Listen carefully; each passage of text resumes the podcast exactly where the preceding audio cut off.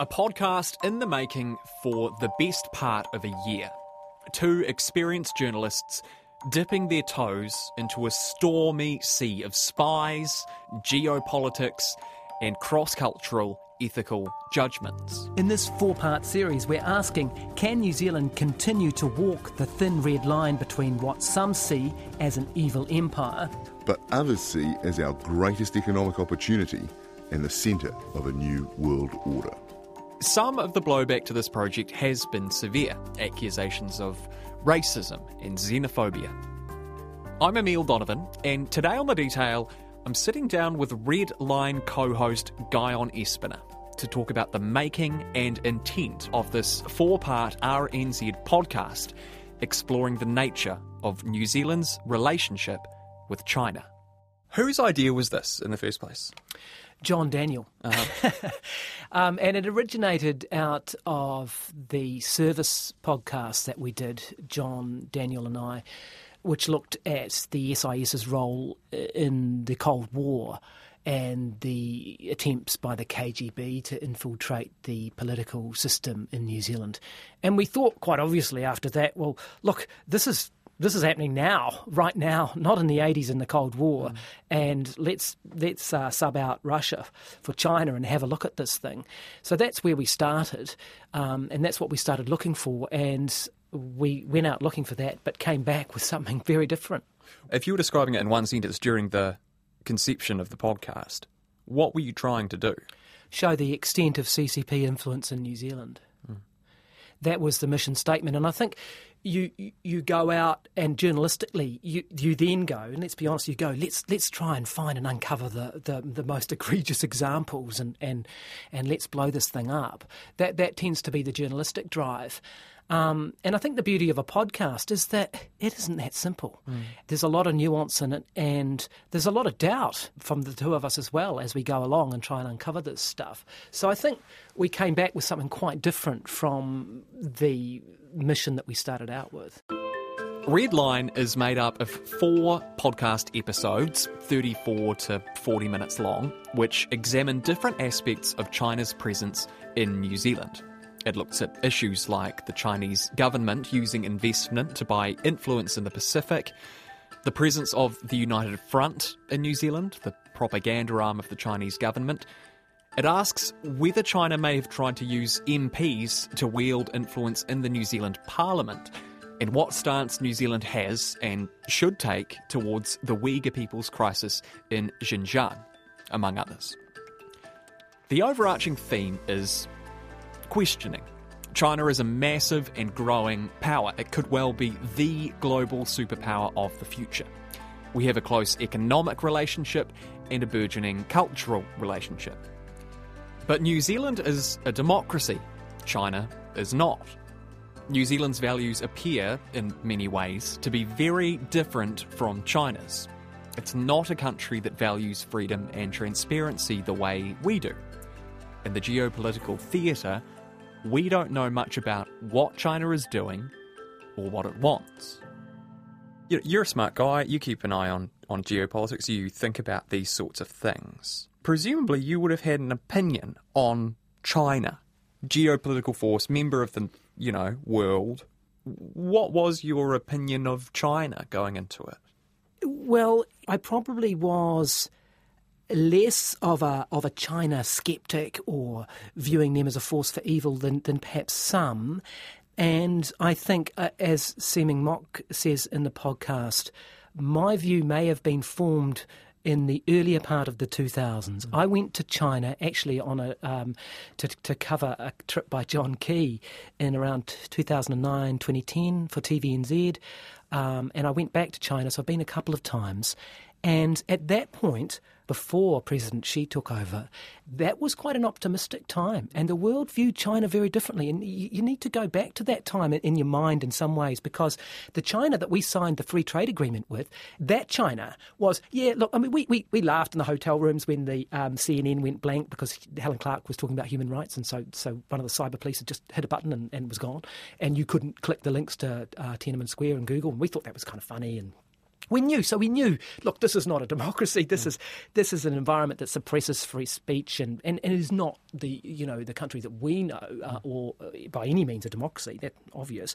But there was hope there that, that China was slowly coming into the into the world that we see and the rules based order, if you like, and that the feeling was that capitalism would lead to democracy and lead to more openness at least. So that was the China that I first encountered as, a, as an adult, as a, as a journalist.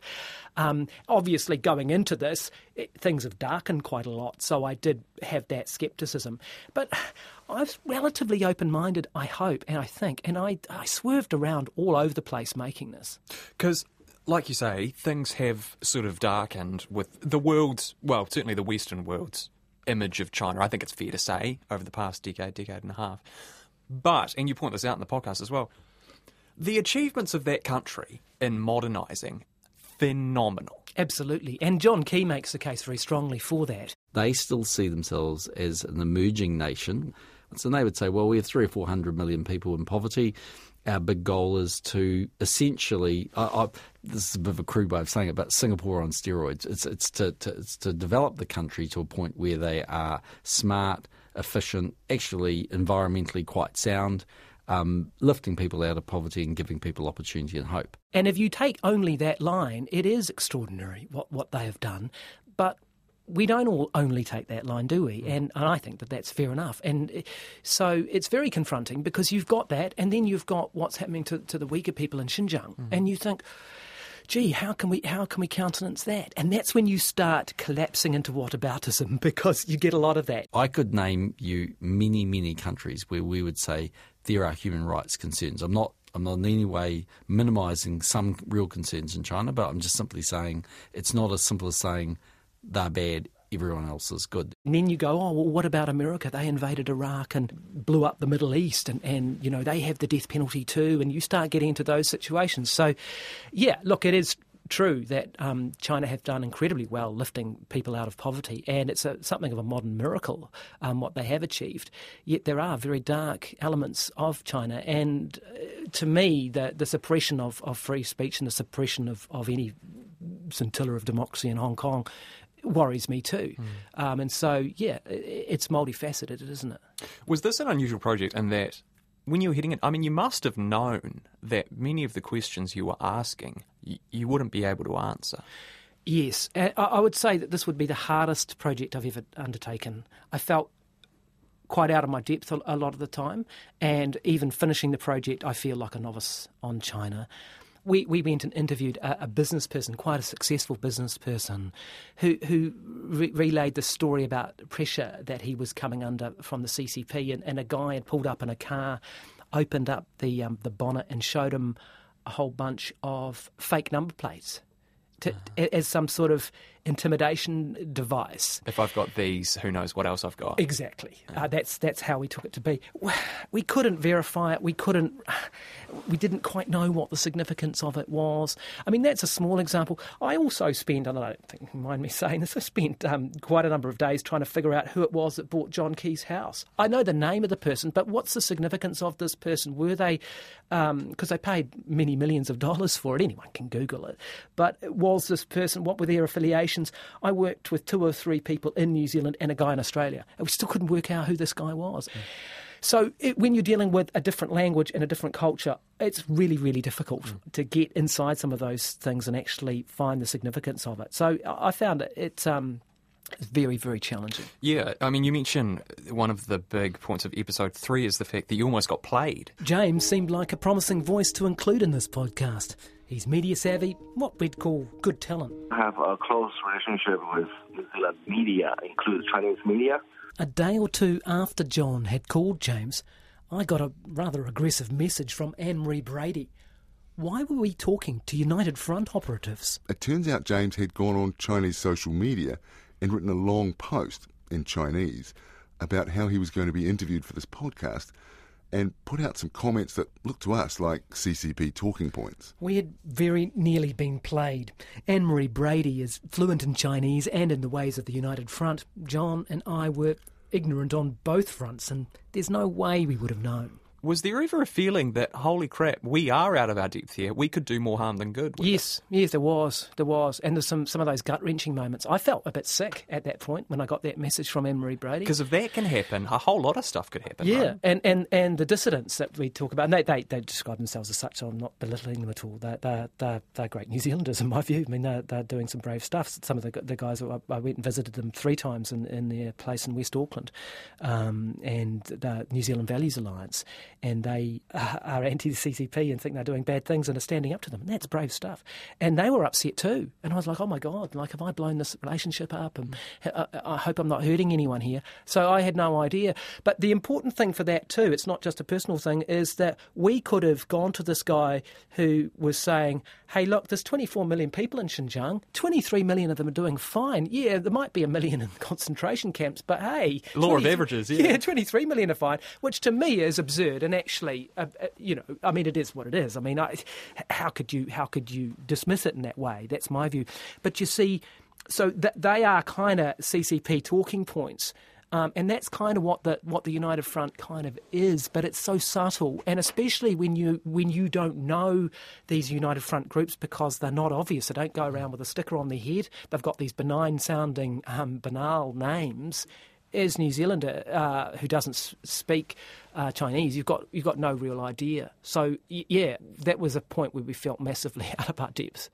And I think it's okay to say that in the podcast because that's where New Zealand's coming from. We've suddenly dived into this relationship, haven't we? We've got this our largest trading partner. We don't understand um, the language or the culture nearly to the degree that, that we do with our uh, other uh, major trading partners. Yeah, I mean, it's an it's such an interesting sort of um, dichotomy. Eh? You know, it's like there's this there's this enormous and growing superpower. It's a massive consumer of our goods, but the values of China are completely different from what we would consider Western democratic values. There is repression of free speech, and it's like, oh man, this is something that we haven't really grappled with before, I suppose. Yeah, and if you listen to John Key, that's okay because he's saying, look, it's a mercantile relationship, it's a commercial relationship. And yeah, look, it's not like our relationship with America and Australia um, and Britain where we've fought in the same wars and we see, share the same um, cultural values and we know the same words to the same pop songs and we, and we get it with each other. It's a different relationship, it's a commercial relationship. And if you look at it from his view, and Key's incredibly focused on that, and there's no guile. I think he's completely straight up with his view on that. And other people, and it, would probably be 50 50 split in New Zealand. I, I don't know what the numbers are. I'm not sure what, what the polling would tell you. But a- lot of other people would say, no, we can't be just narrowly focused only on the economic relationship. We, we have to factor in those other uh, concerns and considerations. And that's where governments find themselves, isn't it? Because no one's arguing that we should stop trading with China. Well- E- e- even the biggest critics, even Anne Marie Brady, doesn't say we should stop trading with China. I saw a survey uh, the other day saying, you know, uh, should we stand up to human rights abuses in China, even if it means uh, harming our economy to some degree? And people said, yeah, yeah, that's fine. But if you ask someone personally, will you take a 20% pay cut to go and join a protest uh, for the Uyghurs? Well, you might get a different answer. So who's got skin in the game and what are you going to do about it? It's easy to have values until those values are going to screw over either you or someone close to you, eh? Yeah. Yeah.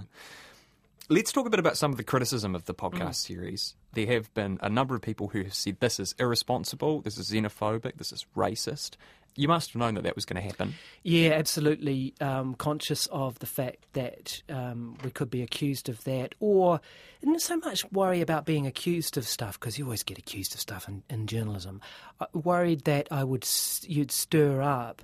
Uh, racial hatred, very conscious uh, about that. And also, you know, you've got fa- effectively two white guys coming in, me and John, two Pākehā New Zealanders coming in and, and, and looking at this issue. But it isn't just looking at China, is it? I mean, it's looking at, at the CCP as, as, as a ruling party of, of China and looking at New Zealand's relationship. So it's a, it's a political story as, as much as anything else. But having said that, that's why we did go into the homes and um, thoughts and minds of Chinese New Zealanders and some of the most vulnerable ones who are standing up to this power. And that's why we have such weight from someone like uh, Zeming Mok, uh, New Zealand Chinese writer, who grapples with exactly that feeling in what I think is the sort of crescendo in episode four. People will use any excuse. That's not an excuse for us to not do the right thing. it's kind of cowardly. The Germans went through something after World War II. They had to assimilate the reality of what they had been responsible for. Chinese people need to deal with that too. Han Chinese. Not everyone's ready, not, hardly anyone's ready for that, you know? Chinese people in this country, even to the extent that they're political, that they're woke, they're left, they want to be aligned with the good guys. They want to talk about colonization, how we all suffered under colonization. Like, they want to align themselves with the decolonial left. We have to also accept that there is Han supremacy going on. There's a genocide happening in our names for our culture using our language. Yeah, the fact that that's happening is really hurtful because it taints your relationship with your own culture. Will this unleash a tide of racism? She says, look, Chinese New Zealanders have been subject to, to, racism for, for decades in New Zealand. That isn't good enough. It's not good enough to hide behind that. I'm not saying saying that they are, but she, she says that. She says that, that, that we need to confront that and we need to confront what the CCP is doing in places like Xinjiang. And so the idea of saying, oh, look, let's not touch this because we might be accused of being racist isn't good enough in, in her view. And I put a lot of weight and, and, and store in that. Yeah, it struck me that there is a clear difference between criticism or questioning the actions of China, country, run by the CCP, member of the world community, and Chinese people. Absolutely, and wanted to, to, to always make that distinction, um, and hopefully that we have. But I was aware that you know, people can mix the things together. Well, as you pointed out, again in episode three, that is a tool of the Chinese propaganda arm. Well, that's right. And we went to one particular protest uh, following some awful hate crimes in the US where some, uh, I think it was mainly women who who, uh, who were shot and killed. It was awful. Um, th- this happened this year, and there was a big protest and protests around the world. And yet, according to our dissident friends um, in the Values Alliance, that protest was in part co opted by United Front operatives who used that uh, to say that any criticism of China is racist. He don't like the Chinese party. Oh yes. So that means he hate Chinese people because I telling him I'm Chinese. Mm. He say, oh, you're not, you're not Chinese because you Chinese, you belong Chinese party. So what do you think of their protests and their, their criticism of the CCP? It's illegal. Illegal? Illegal in China.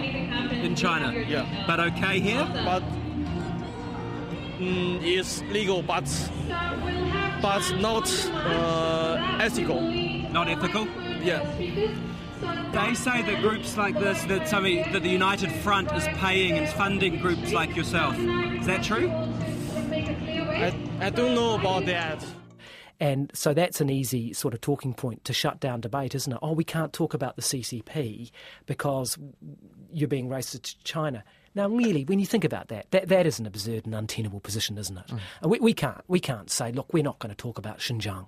We're not going to talk about Hong Kong. We're not going to talk about the CCP controlling messages from media in New Zealand and around the world, political influence campaigns, uh, donations to political parties, all of those potential impacts on our democratic system just because we might be accused on Twitter by someone who says, oh, you're racist. Well, I'm sorry. And I am genuinely genuinely sorry if, if anyone faces backlash on that.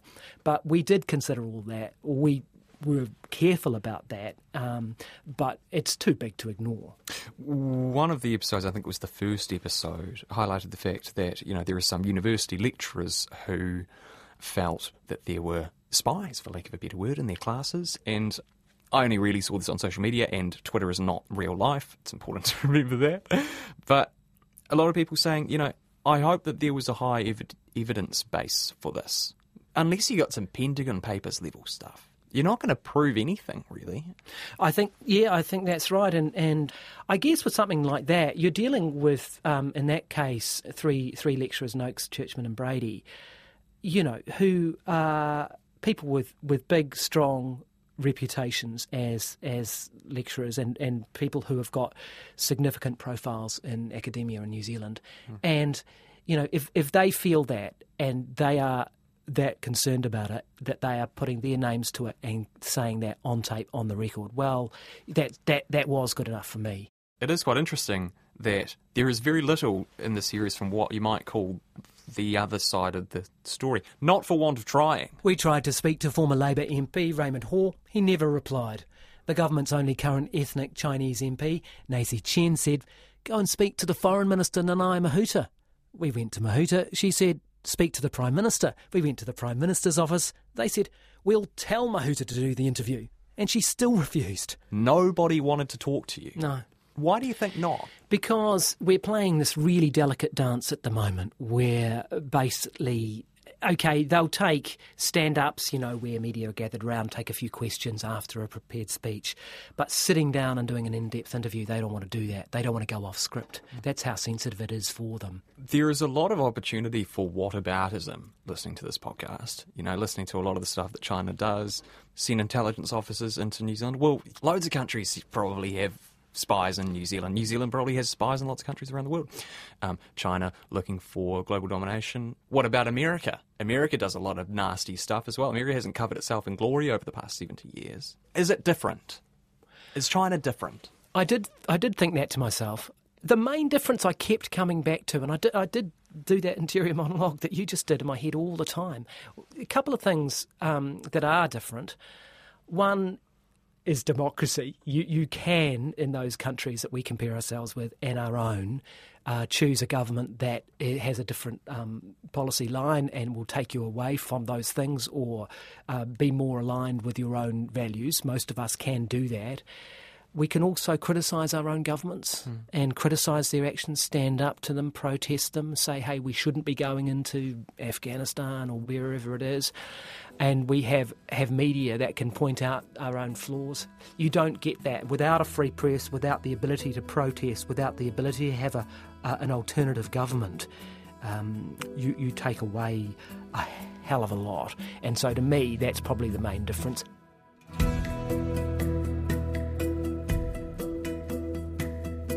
That's it for today. I'm Emile Donovan. The detail is brought to you by newsroom.co.nz and made possible by RNZ and NZ On Air. You can download us free to your mobile phone every day on any podcast platform. And if you'd like to get in touch with us, you can email us, the detail at rnz.co.nz. Alexia Russell produced today's episode and Jeremy Ansell engineered it. And thanks to Guyon Espiner. Matewa.